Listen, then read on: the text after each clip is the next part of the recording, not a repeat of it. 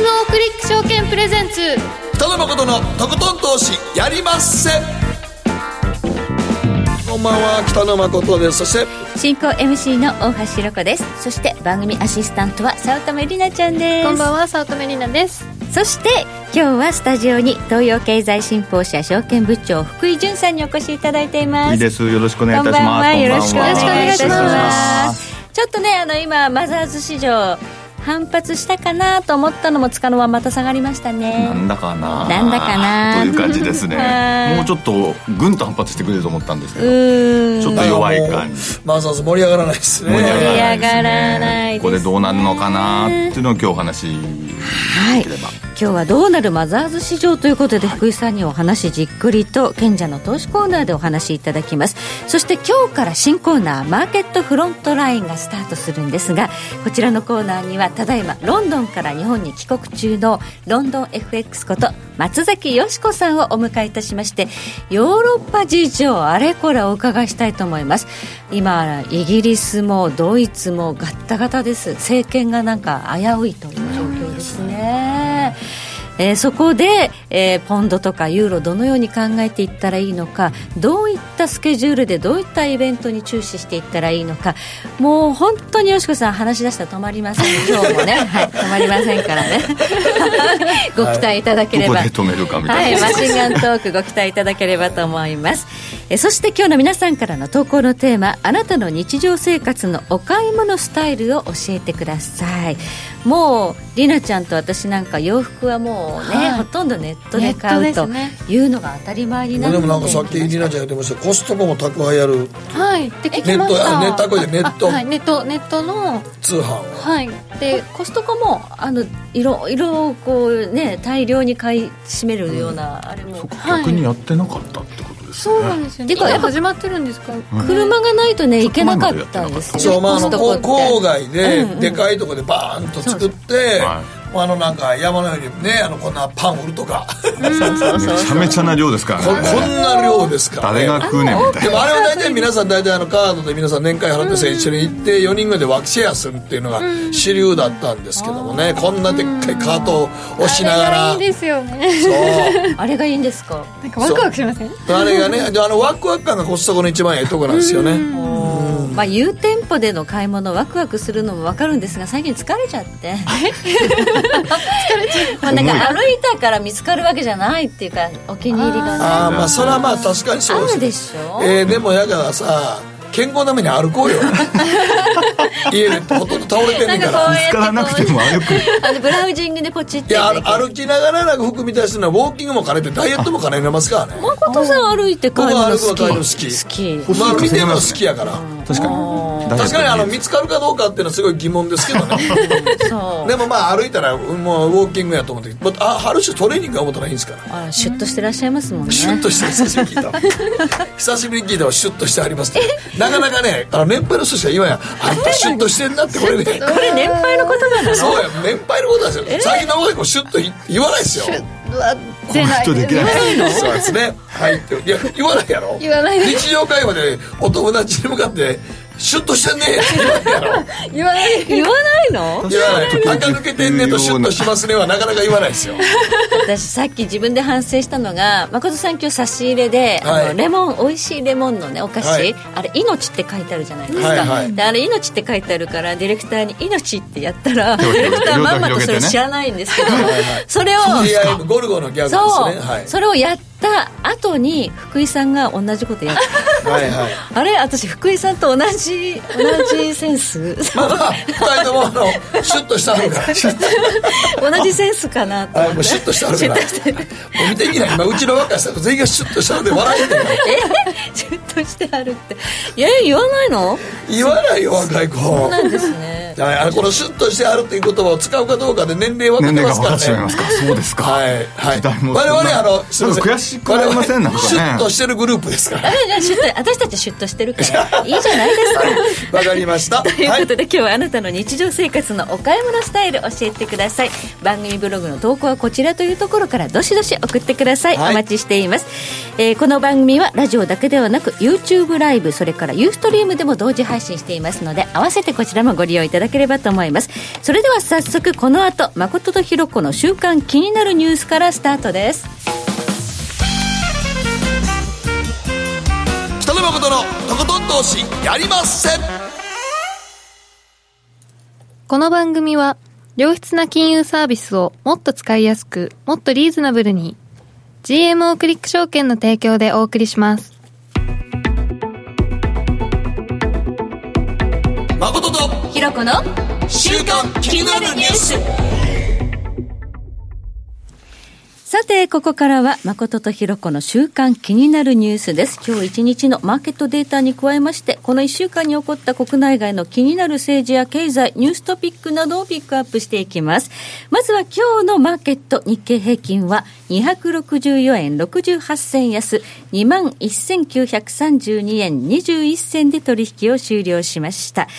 えー昨日まで日経平均ちょっとこう反発して、少しこうセンチメント回復したかなという私も思っムードだったんですが、はい。今朝またトランプ大統領がですね、中国に対して新たに2000億ドル、つまり22兆円に22兆円ですね。え10%の関税をかけるという詳細を、はい。まあ、9月には発動するというこう具体的に今ね考えてるみたいな。秋かもしれないよということで。うん話がちょっと飛び込んできましてこれで朝一気にちょっと円高がいきまして、えーなんか。センチメントが。こうく、ね、夏は暑いのになんか一気に冷えちゃいましたですよね。やっぱトランプさん油断ならないですね。でも言ったことつぶやいたことは言ったことはほぼほぼやってますからやねるんですよ。確かにこの話も実は6月には言ってたので言ってましたねはい。やるぞと、こう中国が従わないんだったらやるぞとは言ってたんですけども、一旦あの340億相当あのやってで中国もそれに応じて終わったと思ってたんですけど、はいはいもっぺんね。中国は報復するからまたやるんですよね、はい、ここでまたやりますということですね、まあ、報復しないわけにもいかないかとといういうことですけれども、これがね、あのやっぱりこう長引いていはいくというか、ずっとこうね、やってたら、ね、米中だけじゃなくて、はい。日本にもやっぱ悪影そうですね。響が、もしあの、ええ。つまずはやっぱ通称摩擦という言葉が少しまだ使われてると思いますけども、ええ。やっぱりその選挙も睨んでのはい。通称戦争なんでしょうね、摩擦どころかはい、摩擦というどうしても日本人って摩擦って言葉で昔も摩擦って言葉使ってましたけど、言いましたけど、はい。やっぱりまあでもこれはもう通称のね戦争。戦争でしょうか。ら覇権をこう取るやっぱり争いというふうに発という感じですかはい。ね、米中ということで、ナンバーワン、ツーということですからね。ねはい。はい。これが日本株市場にはかなりちょっと今ね、あの、はい。ネガティブに働いているようですけど、長期的に日本にはダメージ大きいんでしょうか？もしかしたら、あの今は米中ということになってますけれども、ええ。この22兆の額っていうのは、はい。アメリカの GDP からすると、これはあのアメリカの GDP あの2200兆ぐらいあるので、まあ巨額ですね。1%ってことか。とそうなんだからまあいあの全体的には1%やから、はい。まあ、中国もちょっとあの自助努力したらなんとかなんじゃね？えみたいな感じに 収めてるとこはあって、なおかつでも一応ポーズとしては自分の支持者にはやってるやん俺みたいな感じになるところだから支持率めちゃくちゃ上がってるだから、そうですだからそうなんですよ。実際の話、支持率は向こうでは上がってますからね、これやったことによって。ト。ランプイエーイみたいな感じはい。やっぱりやって、はい。でそれでこうちゃんと動いてることを示してということで、だからそうするとやっぱり下値は硬いじゃないですけども、支持率の下値硬いですよね。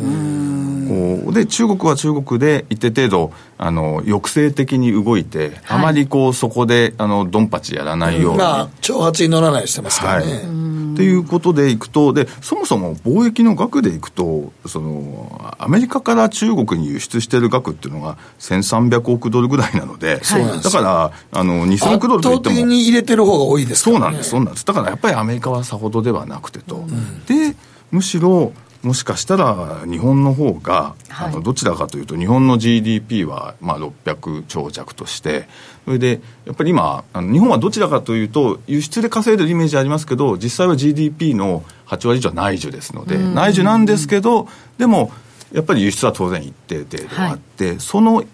輸出の中でメインはやっぱり中国なので、はい、そうすると中国とアメリカがやっぱりドンパチやっているとちょっと、えー、日本も影響があるかなというのが一つと、うん、それからもう一つは、えー、今だ今ですとまだこういろんな話をしててなんか食品だとかなとかと聞こえますけどもこれが自動車に来るとちょっと嫌だなと。いうことなんですね、自動車にまだ来てないので、今、米欧でやっている形になってますけれども、はい、日本は実は輸出として、えー、やっぱりアメリカにも結構、自動車輸出してますから、えーはい、と中間選挙になんで、来るかもしれないなということは、ちょっと心配しておかないといけない、そうですね、はい、車に関してはちょっと日本もね、はい、巻き込まれる可能性大ですよね。と円高という話もこう飛び火して円高っていうの一番悪いパターンにならなければいいかなという感じですね。はいそしてアメリカのダウなんですが、えー、昨日は143ドル7セント高の24,919ドル66セントということで、割に米株はしっかりとおしめ完了して戻っていくようなムードに見えるんですよね。そうですね。あの、意外と、お昨日のダウは143ドル高で、で、ほぼ13周線と26周線のちょうど、えーはい、えあの、そこら辺のところにありますので、はい、えそんなに、こう、お悪いというところじゃないですよね。だから今、株式でいうと、まあ、あの、アメリカと、日本と上海株が今すげえ、上海はダメなんです。上海が今ダメですよね。そうですね。うん、やっぱりちょっと、お減安にする形で、やっぱりその、お貿易的に輸出が当然企業が影響を受けると。うん、そうすると、で、減安にすると輸出企業を助けることになりますけれど、うん、一方でいろんなコストが上がりますので、そうすると金融のこう、もしかしたら引き金を引いてしまうとか、はい、ちょっと、ちょっと良くないパターンになってますね。そうですね。はい。はい、ドル高になると、やっぱ負債も大きい国ですから、ね、ということになるので、やっぱりちょっと何かあるかもしれないということで、お金が引き始めてるというのが一つと、はい、あとはアメリカも、もうこれからアメリカも、あさってあたりですね、13日あたりから JP モルガン・チェイスのお決算が始まったりということで、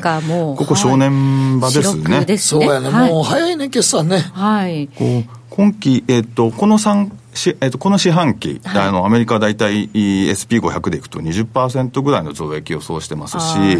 いいんですね、はい、で通期でも20%増ぐらいですから、はい、それを見込んで、マーケットが果たして実際、じゃあ、一つ一つ出てきたときに、じゃあどう動くかと、織り込みとみなすのか、いや、やっぱり、えー、予想よりももうちょっと良かったというふうな形で、うん、えー、今、やっぱり原油高であったりとか、微妙に通商戦争の形で、人件費が今上がれ上がるというふうに言われてますので、はい、そこら辺との兼ね合いで、実際数字がどうなっていくかっていうのを、えっと、リスナーの皆様もごあの観察していただきたいですよね。はい。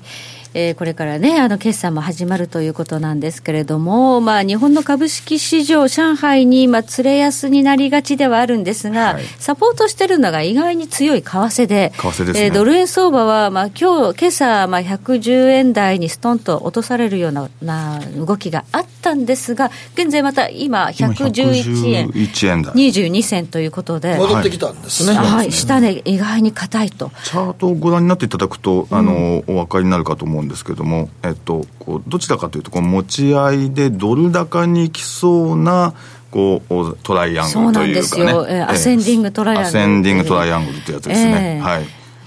上に行きそうな持ち合いという感じですね、はい、ここはねちょっとねサポート要因かなということです、はい、111円40銭のところですかね、そこら辺ですかね。はいではここでりなちゃんがこの1週間で気になったニュース何かピックアップお願いします。はい、えー、アメリカコーヒーチェーン大手スターバックスが7月9日日本を含む全世界2万8000店舗でプラスチックストローを廃止することを発表したというニュースなんですがスタバが使用するプラスチック製ストローは今年間10億本を超えているそうなんです。うちのディレクターは多分年間そのうち数百本使ってますけどね。ええーはい、そうなんですか？1日2回飲む時もあるみたいな。あストロー使わない派そうです。あそう。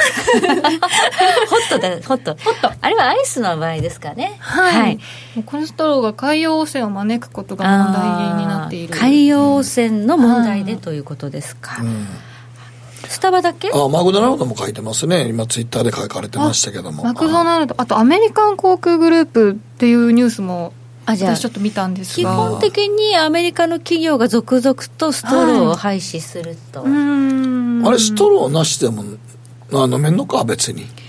マグカップで飲むとか。そうですね。あの口をこう工夫すれば別にね、はい、アイスでもこうやって飲める。ただ、あの台湾のタピオカトゥルトゥルトゥルってあれはストローが欲しいな、タピオカをストローなしで飲むっていうちょっとあのなかなか難しいアイスココアの上にアイスクリーム乗ってるようなやつって結構あれ大変やで飲むのああ食べた後飲まなあかんのか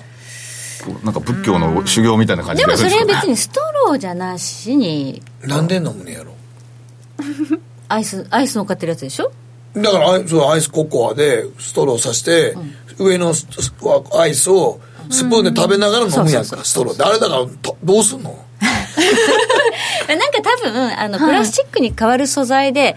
ど,、はい、どこかが作るんじゃないか。でもここに書いてる氷でドーンってなる人続出って書いてるけど俺もなんとなく氷でドーンいやこれを飲むと 氷でドーンこれ？はやります。やります。昔ねサンタクロースのあのこうね靴下型のやつでこうカプっていう、はい、ドラマが流行りましたね。でもあれもドーン。ドーンってなる。ダーンってなるやつ。いやあれちょっとほんまでもストローなくしたらでもそれ環境汚染の気持ちはよくわかるけど。多分プラスチックじゃない素材でなんかうん、溶ける素材とかなんか。いろいろ開発中まあ開発するにはね。プラスチックじゃないやつやけどストローなかったらちょっと飲めない飲みも結構ありますよ。あるかね、はい、そうですね、あのこうちょっとこう2本刺してこうやってやるデートとかねああいう風情のあるねシーン。風情のあるなんかまあ言うてることはシュッとしたんですよシュッとしてまあ、やっぱり ESG 投資あのこの間も取り上げさせていただきましたけど、まあ、ある種のある種のエコでしょうし、ね。はい、エコということです。ソーシャルそれからあのガバナンスっていうそのそれにやっぱり、えー、合わないような会社には投資しないとかそういうふうに企業行動をっていうことでもあるんでしょうから、うん、この E のところに着目してということなんでしょうか、ね、ペーパーストローとか開発するのかな、うん、だと思います。そうやね、マイストロー持参マイストローはな。うまく開発できた企業の株価はなんか上がり下がりしますよね。スタバが採用みたいなね。スタバが採用するようななんか新しいなんかちょっと環境に優しいストローストローですよね。四国の紙の企業とかなんかそういうのがこうもしかしたら。紙紙のストローってでもまあでもちょっと分厚くしたらいけんのか。いける、いけますよ。いけるいける。1回分ぐらいは。1回分ぐらいで使い捨てやったらいけるか。そう。はい。どうせプラスチックも使い捨てにするんですからね。だったらこうちゃんとこう地面に帰るっていうような。そうそうそう。まあでもまあ果たしてあれか氷やそうでもアイスクリーム乗ったらどうすんねやろな。どうやって食べれなはい。まあでもね、あの ESG 投資ということを意識しての、まあ大々的な PR かもしれないということで、そうするとやっぱりこの株買いましょうか、はい、みたいな機関投資家も増えてくるそうですね。逆にそういうやんないところはやっぱりマイナスになっていくってことなんでしょうねそうですね。はい、はい、以上誠とひろ子の週間気になるニュースでした。この後はコマーシャルを挟んでマーケットフロントラインです。北野誠のとことん投資やりまっせ。やりまっせって何語ですか？さあ占えましたぞあなたの未来。えどんな？あなたは努力次第で大きな成功を収めます。ただし野菜中心の食事と早寝早起き適度な運動をして健康なんだよ。母ちゃんのセリフと一緒じゃん。未来は自分で切り開く。株式 FX は GMO クリック証券。ねえ先生好きって10回言って。それ10回クイズでしょいいから。じゃあ好き好き好き好き好き好き好き好き好き好き僕も先生好き。え？もう。思わず笑みがこぼれる。株式 FX は GMO クリック証券。あらっしゃい。ご注文どうぞ。うんと大盛りラーメンにトッピングでチャーシューコーンメンマ海苔それに味玉白髪ネギねあバターとワカメも。全部のせ一丁シンプルにわかりやすく株式 FX は GMO クリック証券。北野誠のとことん投資やりませんさて、今日からスタートの新コーナー、マーケットフロントラインです。最初のゲストは、ロンドン FX こと、松崎よしこさんです。よろしくお願いします。お久しぶりです。お久しぶりでございます。いつ帰ってきはったんですか、日本10日前です、ね、10日前ですか、はい、すいません、はい、もうバタバタした時に。はい、はい、日本の夏暑いでしょう暑いの大嫌いですから、ね、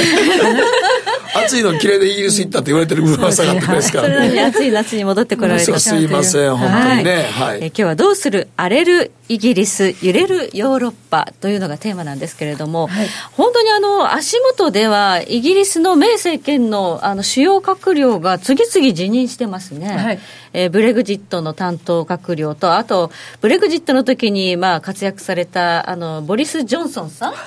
この方もお辞めになるんですか？辞めました。外相としてね、はいはい。大丈夫？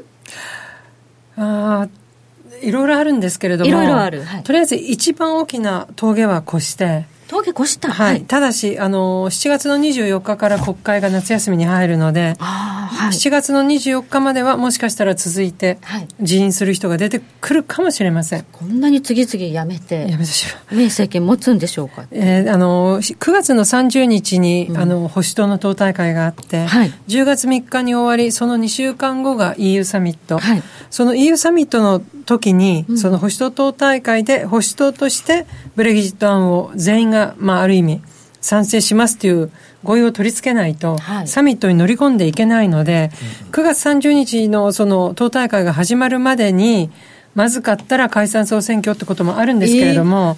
いや、あの、本当に、あの、労働党もその辺は虎視眈々と狙ってますし、ただ一応一番の目先は7月の24日の夏休みまでにあと、辞める人が出てくるか後追いで、そこが一番の山だと思います。そもそもそのブレグジット交渉 EU にこうねあの交渉するにあたってイギリス国内で話がまとまらないってことなんですね。そこなんですよ。ええ。メイさんはソフトブレグジット派。お辞めになってる方々はハードブレグジット派って言われてるみたいですが。はい。えっと、メイさんも本当はハードブレギジット派なんです。はい。ただし、あの、今回の、あの、報告書が出る前日に、メルケルさんに会いに行ってるんですよ。はい。そこで多分こっそりもうこういう形にすると思いますけれどもで、もしかしたらソフト方向に修正をあのもしかしたらさせられたのかもわからないんですけれども、ですので今回メルケルさんはもうすでにこれで大丈夫ですみたいな発言きちんとされてます。でもやはりその自分の保守党のところでは強硬派がかなりいますので、そことの兼ね合いで、まあ本当ある意味孤立無縁ですね。ですので今回は労働党の方に行ってしまって、はい。9月のなな7月の9日にそのデイビスさんがお辞めになった後、ええ。報告書の内容が本日のロンドンで発表されるんですけれど木曜日。今日木曜日ですよねえ今日水曜日ですか？今日水曜日。ごめんなさい。ごめんなさい。木曜日に発表されるんですけれどもその内容を詳しく説明するために保守党が集まったんですね、はい。そこに労働党も呼んじゃったんですよ、はい。あの聞きたい人はどうぞと。そしたらやはりそのなんで最大野党を誘うのかで、そこでまたメルケああのメイさんの視点が。増えたということで、かなり今孤立面ですね彼女は。はい、まあ、面楚歌というか。7月24からの夏休み前までに、まだ少しちょっとガタガタやめる人出てくるかもしれないと思いうことですが、9月30日から10月3日の党大会まではなんとかまとめなきゃしょうがないってことですね。本当はね、うん。ただもう、もしかしたら夏休みに大きな動きで、例えば解散総選挙とか、休みにもかかわらず、動きが絶対ないとは言い切れない、そのくらい今、フラジャイルに、なんていう、何が起こるかわからない。でもこれだけね、イギリスの政権がガタガタガタってしてるんであれば、ポンドなんかはもっと売られてもいいのに、意外に底堅いというか、むしろ上がって上がってまするね。っていうのはそれやはり、8月2日にあるスーパーサーズで英国中銀の四半期、はいあのインフレーションレポート、はいその時に利上げが行われるんじゃないかという、まあ、あのもうすでにマーケットは8割織り込んでたんですけれども、はい。今回の閣僚の辞任2人が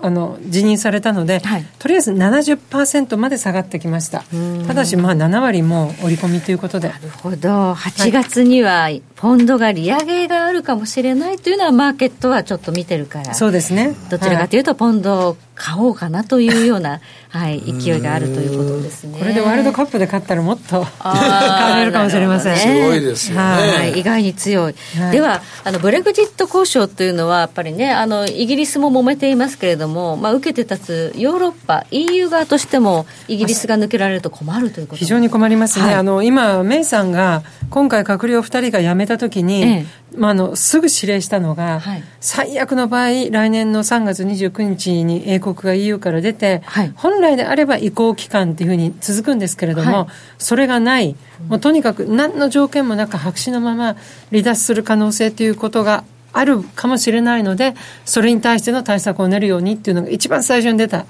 指令で、かなり現実味を帯びてき今までは半分笑い話で言ってたんですけれども、かなり現実味を帯びてきました。イギリスの中ではもう2年間、この来年の3月29日までの間にきちんともう話をまとめて交渉しないといけない期限が3月29なのに、ね、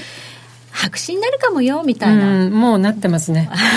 完全になってます。であのヨーロッパ側もそれに対してある程度備えなきゃいけないということでオランダはもうすでに白紙のブレグジットに対して、オランダがどう対処するかの指令がルッテ大あの首相から出てるっていうのはもう出てます。ぐだぐだですね、うん、もうめちゃくちゃ。来年の1月の末にも EU の加盟国すべてがブレグジットの最終案の批准手続き終了期限ってちょっといくらなんだこれ難しくないですか、まあ、もう誰もできると思ってないですよね思ってないけど一応決まっているんで、えー、あの EU のなんていうんですか時刻時刻表じゃなくてタイムライン、うん、それをちゃんとこれちゃんと映したんですけれども、うん、一応 EU の中ではこの期限はここですよっていうのを一応決まっているので、はいはい。ちょっと無理やと思うな。いや多分できると思ってる人がいないでしょうね、はいはいはい、こうやってねあのイギリスが何も決められないままぐだぐだな感じになると まあイギリスというのはこの EU に加盟している時はきちんとその、ね、分担金というか、はい、加盟金払ってたわけ、はい、それどうなるんですかね、えっと、もし白紙で出た場合はもう、うん。本当にゼロです。払いません。一銭たりとも。しかも手切れ金は手切れ金も払いません白紙の場合は。困るよねいやでもそれは困るのは EU であってこちらももっと困るんで。ただしあの今の予想予想通りちゃんと、はい。あの29日から、うん、あ3月29日以降移行期間がも設けられて普通の離脱になるんであれば、はい、390億ユーロを2064年までに分けて、はいかなり気が遠くなる。あと50年です長々と、はい、64年。はい。なんで2064っていう数字が出たのか聞かないでください。そうになっているんで、うん、謎ちょっと謎なんです、ね、ただやっぱり最初にバッと払うみたいですね。100とか200を、それからちょくちょくちょくちょくですから手切れ金ねもらうもらうはずの手切れ金も入ってこないかもしれないっていう今のイギリスの現状を考えるとヨーロッパもこれ困るわけですものすごく困ると思いますよ。ヨーロッパ今お金そんなにないですね。難民でかなりあの揉めてますし使ってますし。はい。となると大変これね、ユーロちょっと買いにくいなということもあるんですが、問題になるのが、この間選挙があったイタリアだっていう話が。ずっと言ってるんですけれどもどなたも聞いていただけなくて。あんまりね 日本でねそのイタリアが今問題だっていうことはフォーカスされてないんですけれども、うん、何が問題なんですか？政権です。新しいあの連立政権がその単純にポピュリズムだからどうなのかという以前に、えーはい、やはりあの両党ともその五つ星運動あとは同盟、はい、財政拡大路線なんですよ両方とも。反欧州でありなおかつ財政拡大。であのヨーロッパがイタリアに対してあまり上から目線で言えないのは、はい、今までの難民問題の、はい、特にその北アフリカから命からがらボートに乗って、うん、来た人たちがその NGO の船に、はい。救出されてその船が行くのが全部がシシリア島だったんですイタリアの。はあ、でやっぱりあのこの移民と難民っていうのはもうきれいに線引き移民っていうのは技術を持って仕事を例えば A という国から B という国に行く、難民っていうのも命からがらですから、まあ、とりあえず脱出ですから、ね、そうなんですよ、はい、まあ、食べるもの着るもの住むところ全部を、まあ、イタリアなりギリシャがギリシャはアフガニスタンとか全部引き受けてますのでそういう形であのやってるのでイタリアとしては相当お金は使ってるはずなんです難民に対して。対して、ね、それに対してヨーロッパはもう目をつむって、何もなんていうんですか今までまあまあ、まあ、あの、まあ、手助けしなかった、ね、そうですね。だから、使い、今回は使わせてくれてもいいじゃないかみたいな、まあ、極端な話なんですけれども、になりかかりま、なりかかっている感じですね。3月のイタリア総選挙で、はい、えー、まあ、新しい政権ができたということで、これは財政拡大路線ものすごい拡大です、GDP 比で6から7%の拡大で、今、プライマリーバランスが GDP で0.7%の黒字なので、はい、まあ、単純計算して少なくて5.3、まあ、多くても6%ぐらいの赤字になるはずなんですけれども、はい、ヨーロッパは3%までっていう一応規則があるので、10月の15日が予算案の提出期限で、ギリシャ問題があの起きてから、自国の予算案は欧州委員会の合格版が必要なんですよ、お花マークが。ですので、そのお花マークをもらうために10月の15日をが締め切りで出しますよね。でもし本当にイタリアが今思っているような財政拡大するんであれば、まあ、大体6%の GDP の赤字っていう予算を出すよ、ことになる、そうするともちろん EU はどとんでもないと、そのやり取りをどういう形で、まあ、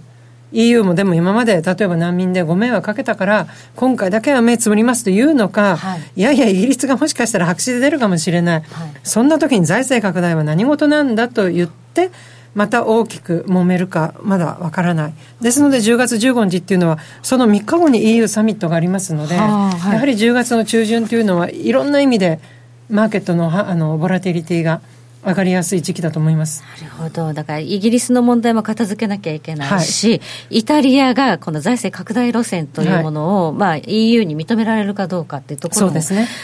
これ、その、どうなるかわからないですけど、イタリアって今、格付け、そんなに高くないですよね。そうなんです。私、自分で調べて自分でびっくりしてた。もうちょっと上じゃないかなってこの前セミナーの資料を作ってて、はい、自分で一番ぎょっとしました、はい、クリックして、はい、でやっぱりあと2ノッチ下がるともうジャンクですので、まあ、トリプル B、ね、はい、あの長期の機関投資家さんいわゆる年金の運用する方たちは、会社によって全部ルールが違うんですけれども、えーはい、3社のうちの2社がジャンクだったらもうすべて投げる、はい、または3社のうち3社、はい、または4社のうちの3社って、まあ、会社によって違うんですけれども、もしそのイタリアを投げて、代わりにドイツを買うんであれば、為替は起きないんですけれども、うん、じゃあイタリアを投げました、うん、ドイツは買ったけれども、ギリシャの二の舞で、全く誰も予期してなかったポルトガルがまた売られ始めたみたいな飛び火になってしまうと、やはりユーロという通貨に対する信用がなくなる。ですので、通貨安にならざるを得ない。時期が来るんじゃないかなと。イタリアがこの財政拡大路線で突っ走るんだということで譲らなかったら譲らないと思いますよ。サルベーニさんっていう方はすごい方なんである意味。格下げのリスクにさらされそうするともう年金さんとか機関投資家さんは自動的にも売らなきゃいけなくなるんですねジャンク債になったら、ね、ルールなんで、はい、ルール。そうするとまたギリシャ危機どころの話じゃないですねイタリアイタリアは格イタリアですからね、うん、はい。それどころの話じゃないですね、うん、だから飛びしなければいいんですけどしてしまってまあしなくても大した問題なんですけれどね。はい、というようなことが迫っているというようなのが、はい、まずはじゃあ今度デッドライン10月ですね。はい。10月半ばというところ10月15です。10月15日、はい、ここがまず一つ重要な山場になるんですが、それが過ぎたら、これが欧州委員会の暫定予算案の提出期限ということですね。はいこれをじゃあもし無事通過した後しないと思いますけど万が一したらしなかった場合はもうピンポンのように行って帰って行って帰ってどっちかがだからもうものすごい火種抱えてますね。抱えてます。イタリアの今回の選挙私もずっと言ってたんですよ。すごいことになる。で本当になってなったんですけど自分で当てても全然嬉しくないというもうその前のね、去年のフランスがね、意外に騒いだ割に大丈夫だったんで、大丈夫だったから、みんな脇を甘くしてしまって。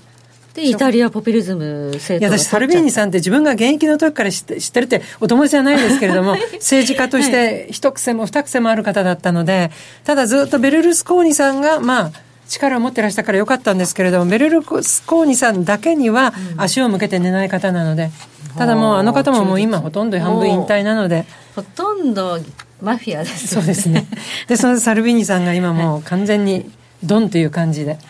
はい、でこの10月15日っていうまでにはかなりそのヨーロッパ大荒れで大変なことになるということなんですが、はい、ECB はあの来年の夏までは利上げしないということなので、はい、どちらかというとやっぱりユーロは買いにくいということ、ね、買いづらいと思います、はい、でポンドは利上げがあるということでどちらかというとユーロとポンドだったらポンド買いです短期的にはポンドがユーロ売りなんですけど、ええ、例えば来年の3月29日に白紙で出てしまうと、はい、2016年6月23日の国民投票の時のような、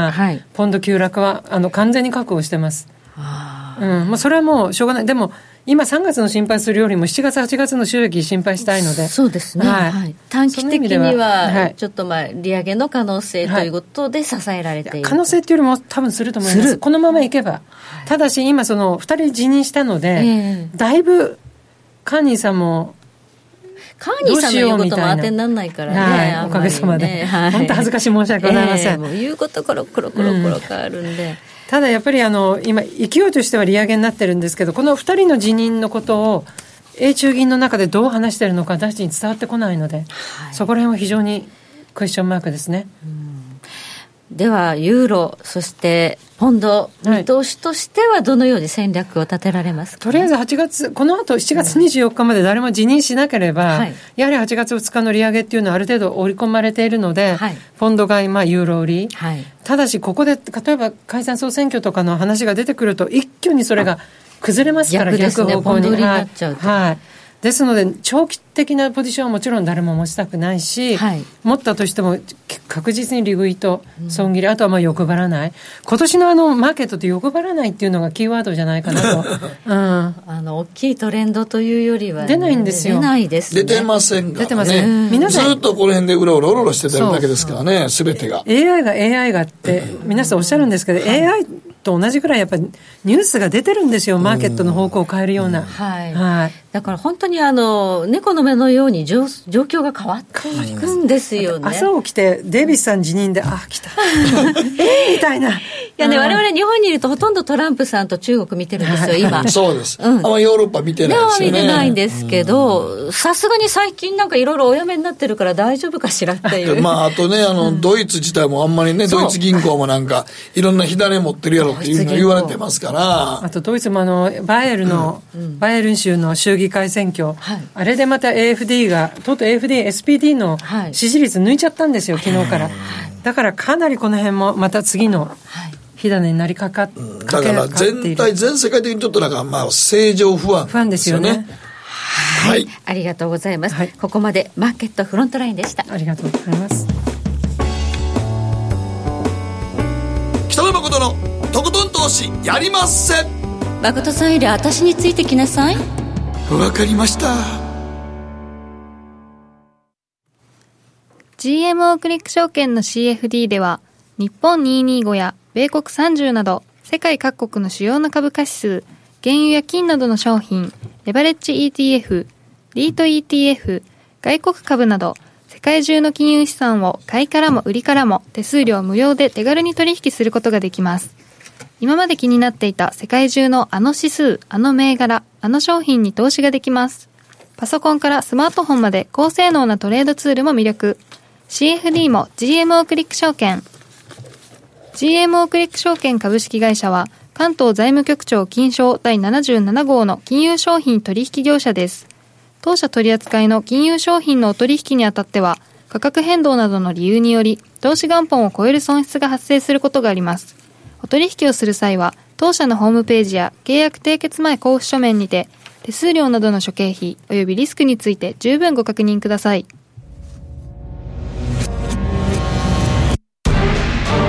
誠のとことん投資やりまっせ。誠さんより私についてきなさい。わかりました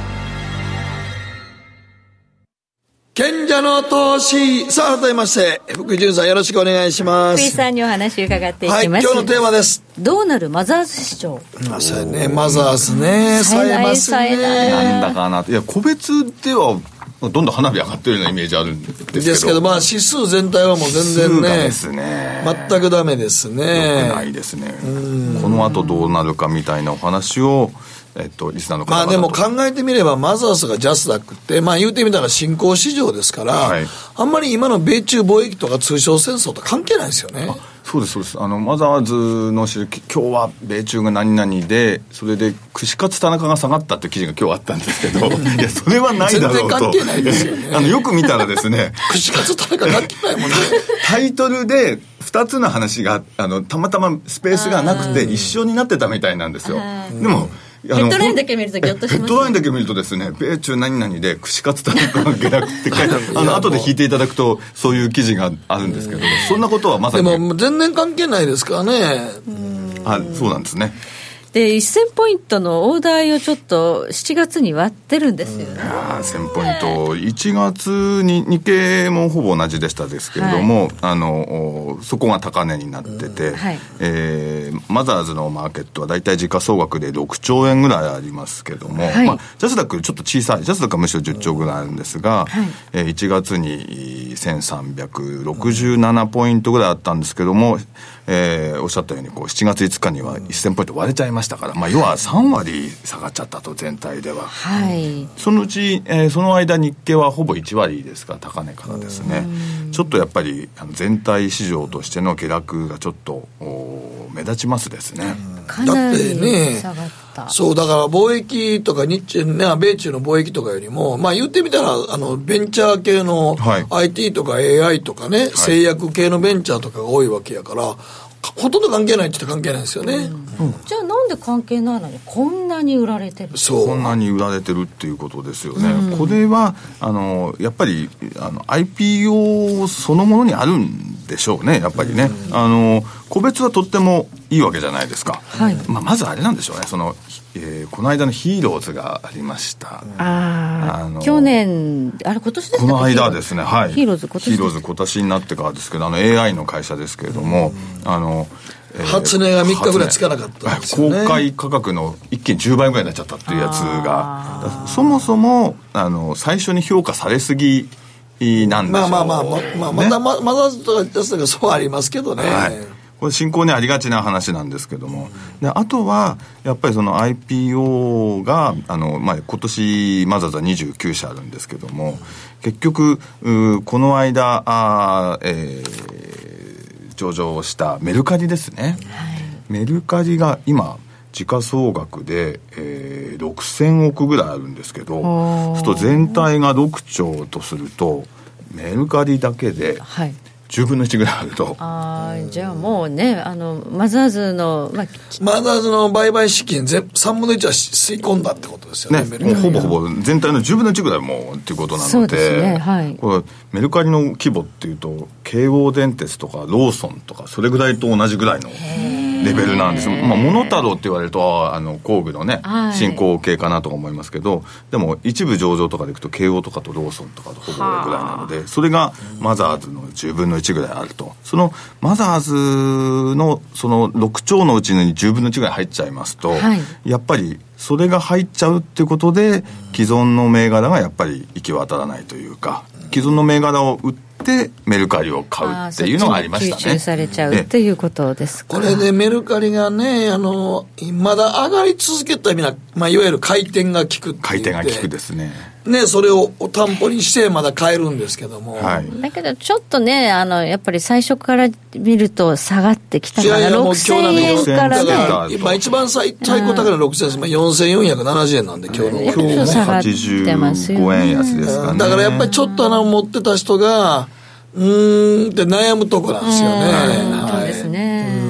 こでやっぱりメルカリを買うためにた銘柄が売られ、うん、とやっぱりその悪い回転になってきますよね。そうですね。そうするとまた、えー、買った人が損を含み損を抱えちゃうから、1月の高いところで買いますと、えー、借金をしてあるいは借りてお金を借りて信用買いをした人が含み損を抱えてちょうど半年とかねちょうど半年今今苦しい時期、ね、だからちょちょうどだから今一番暗いところかもしれません。1月から言ったちょうど今一番もうあの裏な感じ気になってるからそろそろ切んなきゃしちゃう。がもう処分するっていうやつですね、ね。はいそういうことなんですね、やっぱりね。で、あの、一方で、あの、今月の末ぐらいでメルカリがこう今、えー、上場6月19日にしてで、えー、指数にこう組み入れられるってことになれば、えー、メルカリがこういろいろ売られていて他の銘柄を売らなくちゃいけなかったんですけれども、えー、それの売りが収まるということでいけばそうすれば一旦、えー、全体の下げも少し止まるかもしれませんね。そういう意味ではですね。そこういう意味でいくと3割ぐらい今落ちてますけれども、えー、あのメルカリのその組み入れみたいなのが終わると、うん、一旦その売らなくちゃいけないっていうのが終わってで、えー、あとはメルカリがまさに回転が利くとか、うん、成長ストーリーがしっかりしているとか、うん、あとは個別の問題にもなるでしょうけどもその悪い需給の話が一旦止まれば、全体のマーケットも、えー、まあその底をつけるというか。でメルカリもあのもしかしたらおそらく1年後は東証一部に、うん、えー、もあの行くことはほぼ。ほぼほぼまあ確実されてますよね、えー、的でしょうから、そうすると今度はメルカリが卒業するってことになると、メルカリの分が今度はぽっかりあの開くということになりますから、うん、そうすると残りの銘柄を買ってもいいってことになるのでそのお金の分が今度は指数にプラスに働くということでいくと、それも含めて考えるとちょっとでかいものが入ってしまいましたがちょっと今あ下がってますけれども、えー、ここら辺が一つそこなのかどうかというのを。一部に今昇格というのが決まったら、はい。まあ、ちょっっと変わるかもしれないかもしれない。というですね、ここはほぼ確実なので、そのお話をちょっと待ちながら、はい、あとはやっぱりどうしても一銘柄ずつというのが、最初に買われてしまって、高い値段がついていますので。しばらくそれがこう需給の中で売り買いの中でこなされていかないと、はい、なかなかそのフェアバリューみたいな形にですね、はい、なりにくいのかもしれませんね。はい、はい、まあ、あとあの MTG ですか、大橋さんが公募やったけどダメやったという。昨日の IPO 外れましたね。昨日の MTG ですよね。来てる？どんな会社か。MTG ってわからない。MT マウンテンバイクみたいな、ね。あバイクだと B ですね。これね。MTG、G ですもんね。MTG。シックスパッドとか、レンズはそうですね。よくコマーシャルでやっていて、あの、会社が結びつかないですね。まあ、女性はあのパオとか言って、あの、ここね。ブルブルブルブルブルブルブルブルブルって。そう。あのそれはうちのねあの家族が使ってますけど私はあのビビビガンというかあの炭酸ガス化粧水のボトルをこうシュッっていう。すごいいいんですよ。これすっごいいいから。だから使ってるので炭酸ガス。だから買いたかったってのもあった。そうそう炭酸ガス外れちゃいました。炭酸ガスで美容液をこう顔に吹きつける、えー、上がるんですよ本当に顔が。へえ私最近小顔になったと思いません？えシュッとしたシュッとしてます。ちょっとシュッとしてますでしょ、はい、ちょっとシュッとしたの MTG のおかげやん。そうなんや。へえ。外れましたけど。シックスパッドのあの MTG っていうのは、はい、あれ昨日上場して今日はえっ、ー、と初見コードは7806でよかったでしたっけ？ねはい、いや、上がってますよ。今日も上がってますね。今日上がってます、ね、高いですよ。そうそう、7806。7850円ということで、今日も全体相場、あの日経平均は下がってますけど、6.8%上がってますので、うん、もう1日ぐらい上がりそうな勢いですよ。はい、かもしれませんね。あの、売上高でいくと、600億ですけど、利益でもちゃんと75億とか出てるんですよね。こうで、やっぱりその、今、クリスチャー・ロナウドさんとかマドンナさんとかそこら辺のこうブランディング上手だなと思いますけども。CM に、うん、使ってるの。これあの結構そのちゃんと利益が儲かってるっていうことと、はい。あとはちゃんと製造部門を抱えてるし、えー、それからさらにあの製造だけじゃなくていろんなこう健康サービスみたいなことも考えてると。広がりがある感じですね。だからこう今日は、えー、株価の昨日の好調なところから下がらずに、まだ買えるということで PR でいくと50倍ぐらいですよね。まあそこそこ来ましたよね。ね。まあ ビッグカメラとあるいはカプコンとかと同じぐらいの価格になってですね、東証一部でいくとそれぐらいのこう規模ぐらいになってるんですけど、はい、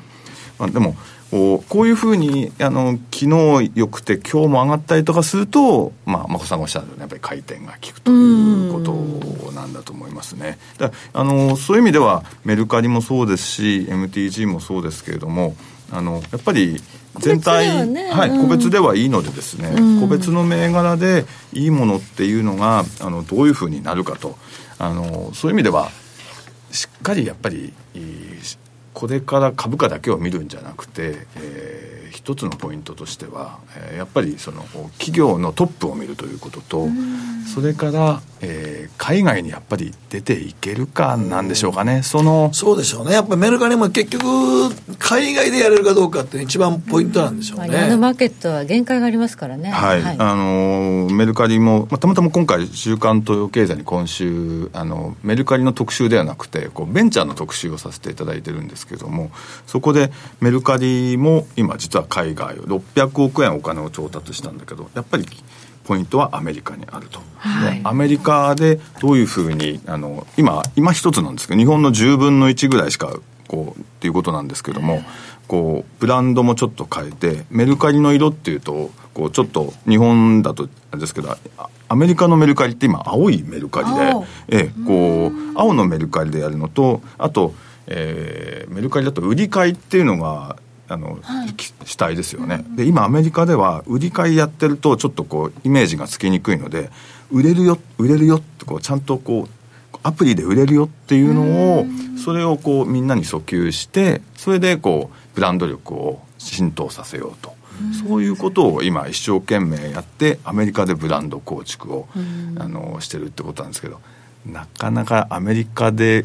うまくいくというのが難しいとこですよね。この MTG はやっぱりそのそういう意味でいくとロナウドさんとか、えー、それからマドンナさんとか。うまくこうなんとなく外資のイメージが、ね、外資のイメージありますよね。あるんですよね。そのブランディングの力が上手っていうかそこができるかどうかっていうところ。高いでこれ炭酸のやつ いくらですか？私使ってんのよ？ただいくらす。ごい。いやじゃあまあ値段はあれですけどひろこさんすごいの使ってますよすごいのゴールドキラキラしてます。そうそうそうすごいですね今見ましたけど。だからその、ね、中身の化粧水とガスを定期的に買わなくちゃいけないから、もう一回これ使い出すともう定期的に買う、まあ、だ化粧品ですよねそこの分野はね。すごいですよこれ、うん、美顔器っていうだけじゃなくて化粧水とガスを買い続けない、炭酸病は持ち歩く時代って書いてますそうですそうですもう出張にも持ち歩いて持ち歩くと。それからそのチャリンチャリンすげえな、うんはい。ということで、まあ、ちょっとね、あのーはい、MTG は私、今日もしょうがない飛び乗りましたけれども、飛び乗りました飛び飛び乗って、ね、明日暴落したらどうしようと思ってるんですけど。上下動はあるんでしょうけど、こう作るだけじゃなくて、そのサービスもしっかり継続して取っていけるっていうことを考えてるモデルなので、でブランド力と、うん、で海外と、そこら辺がこううまく、そのチャリンチャリンで海外っていうのがいくと、はい、えー、高い PR も、許されるのかもしれないですね成長ということ、はいまあ、そもそものね、あの、昔の花形の創生とかがダメだっていうのもちょっとね、ねあるんですけれども。楽天もちょっと、昔のね、えー、楽天も今や。いや、もうヒーローズもね、今やかなり落ちてますからね。ちょっと、そう。まあでも、マザーズとかジャスタックはやっぱり先を見込んで買っていくってやつやから、はい、まああの、最初にあの、なんか IPO を申し込んで当たらんかった時はあんまり乗らん方がええですけどね、本来的には。アメリカもみんな同じで、まこさんおっしゃるように、やっぱりもう少しセカンダリーでちょっと時間を置いてから。やっぱりいるんですよ。間がいりますからね、ね、投資っていうのはある種の期間との戦いですから時間とのね。割に新陳代謝激しいというところがね、ね、まずまずありますけれども、うん、そういう意味ではあのそこをよく見極めてからでもあの決して遅くはないということでしょうかね、はい。時計の針は11時22分回っています北野誠のとことん投資やりまっせ。やりまっせって何語ですか？さあ。ねえ先生好きって10回言って。それ10回クイズでしょいいから。じゃあ好き好き好き好き好き好き好き好き好き好き僕も先生好き。え？もう。思わず笑みがこぼれる。株式 FX は GMO クリック証券あらっしゃいご注文どうぞ。うんと大盛りラーメンにトッピングでチャーシューコーンメンマ海苔それに味玉白髪ネギねあバターとワカメも。全部のせ一丁。シンプルにわかりやすく株式 FX は GMO クリック証券。占えましたぞあなたの未来。えどんな？あなたは努力次第で大きな成功を収めますただし、野菜中心の食事と早寝早起き適度な運動をして健康なんだよ、母ちゃんのセリフと一緒じゃん。未来は自分で切り開く。株式 FX は GMO クリック証券。さてここからの時間は皆さんからいただいた投稿を紹介していきます今日のテーマあなたの日常のお買い物スタイル教えてはい恵比寿さんからです。50代最初持ちなんで日常のお買い物はスーパーに自分の酒および酒のつまみ買いに行きます。食べたいつまみは魚介系か肉系かを絞り込みまず各店のチラシを吟味。基本肉系は 100g100 円以下魚介系は 100g200 円以下を目標とする。加工食材でなく原則コスパの良い素材調理が必要なものを買う。この肉とナスを味噌炒めにしようかなとか高くて美しいのは当たり前。工夫して安くて美味しく量が食べられるのを目指す。でまあこれだけでは面白くないので買い物額の中の12点はちょっと贅沢なものを買うのが私の買い物スタイルです。とすげえ考えたはんねんね。いろいろ考えてるけど12点は贅沢するのね。そうですねなんでしょうそのね12点が何なのか。肉とかにも炭酸かけたらええのに。ね生肉にかける。何でもいけるやろ、は いこ針ちらウルトラゾーンさんからで、えー私はコンビニコーヒーをよく飲みますが日常のそ食材は主にスーパーで買います。スーパーで肉やお惣菜を買うときは値引き札が貼られているものを優先して買いますが店員さんが値引きするところに群がっている人を見るとさすがにちょっと恥ずかしくてその中には入れません。まだまだ度胸が足りないようです。食べ物以外の服や日常で使うものは特にブランドなどにはこだわらずデザインや機能と価格を比較して買うことが多い気がしますねもうパック持ってこれシールちょうだいっていうところまで行くのがあの主婦の鏡ですよ。シールをちょうだいですいやもうだからあのその値引きされるタイミングの時にこう値引き張りそうなおおじさんを見かけて、先貼って、これは主婦の鏡と言われる鏡ですそこそこまで到達するのは相当時間を時間かかります。私もまだ行ってませんから大丈夫。大丈夫。あの炭酸振ってるから さて続いてはペンネーム夏バテさんからいただきました。えここ10年ぐらいですっかり変わったのはネットで買い物をすることが多くなりました。衣類 PC 家具布団やこたつなど食品日用品以外はネットで買い物をするようになりました。ほとんどの商品が店頭で買うより安い上に自宅まで配送してもらえる便利さ。実際に届いた商品は思い描いたものとそんなに遜色なく満足度が高いのですっかりネットショッピング派になってしまいました。イギリスのネットショッピングってのはどうなんですか？かなり進んでます。進んでる、はい。じゃあ食品なんか買ったり？買ってますよ。もう全然買ってます。うん。やっぱりね、まあ日本と変わらないように同じですね。みんな世界中ねやっぱりはい。アマゾンとかになってきてるとなってます。いうことなんでしょうかね。時代はすっかりと変わりました。時計の針は11時26分回っています。北野誠のとことん投資やりまっせ。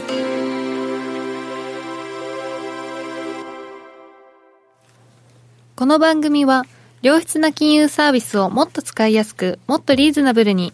GMO クリック証券の提供でお送りしました。さあということでございまして、えー今週今後の主なスケジュールですね。注目ポイントチェックしておきましょう。はい。今トランプ大統領はヨーロッパ。そうですね。あのベルギーの NATO の首脳会談で、はい。会議に参加されてます。参加していねトランプさん何か言いますかねあのメイさんにもうすでに2週間前からいろいろと。ずっと、はい、あのもっと防衛費を。あの NATO って会員の方は、はい。本当は原則的に 2%GDP かそれ以上の防衛費を、あの予算の中に入れなきゃいけないんですけど、はあはあ。それを、まま、あの守ってるのがアメリカイギリスエストニアあとポーランドともう1カ国ギリシャでした、それだけなんでメルケルさんにそれだけ黒字があるならアメリカにおんぶに抱っこでただ乗りせずに使ってほしいとかこんな優しくは言いませんけど、はいおっかないでしょうね、まあ怖いと思いますよ。はい、防衛費自分のところ増やせと、アメリカはもう世界の警察じゃないんだそうですということをまあ言っているはいとい。うことなんですね。まあ、このあたりね、トランプさん何言うのかっていうのもツイッターにはね、ちょっと注目しておきましょう。来週月曜日、日本はお休みですね。うんそうです。海、海の日と海の日いうですね。ことなん8月は山の日で、ねはい。はい。まあ結構ね、月曜日お休みになることも多いんですけれども、まあいろいろと、あと、えー決算も出てきますからね。えーはい。バンコブアメリカもそうですしあとはネットフリックスで、えーファングが出てきますということで、はい。えー数字は悪い数字になるとはちょっとそんなには思えないんですけどね。思えない。ということで、はい。まあ株価のサポートになるような決算だろうとは今予想されているということですね。はい、ではこの続きはまたちょっと延長戦でいろいろとお話を伺っていきたいと思います。それから8月からユーストリームでの動画配信終了となります。動画は YouTube ライブのみの配信になりますので、こちら皆さんはお気をつけて YouTube ライブで引き続きお楽しみいただければと思います。それでは引き続き延長戦でお二方とお話ししたいと思います。ではここまでご覧いただきありがとうございましたありがとうございました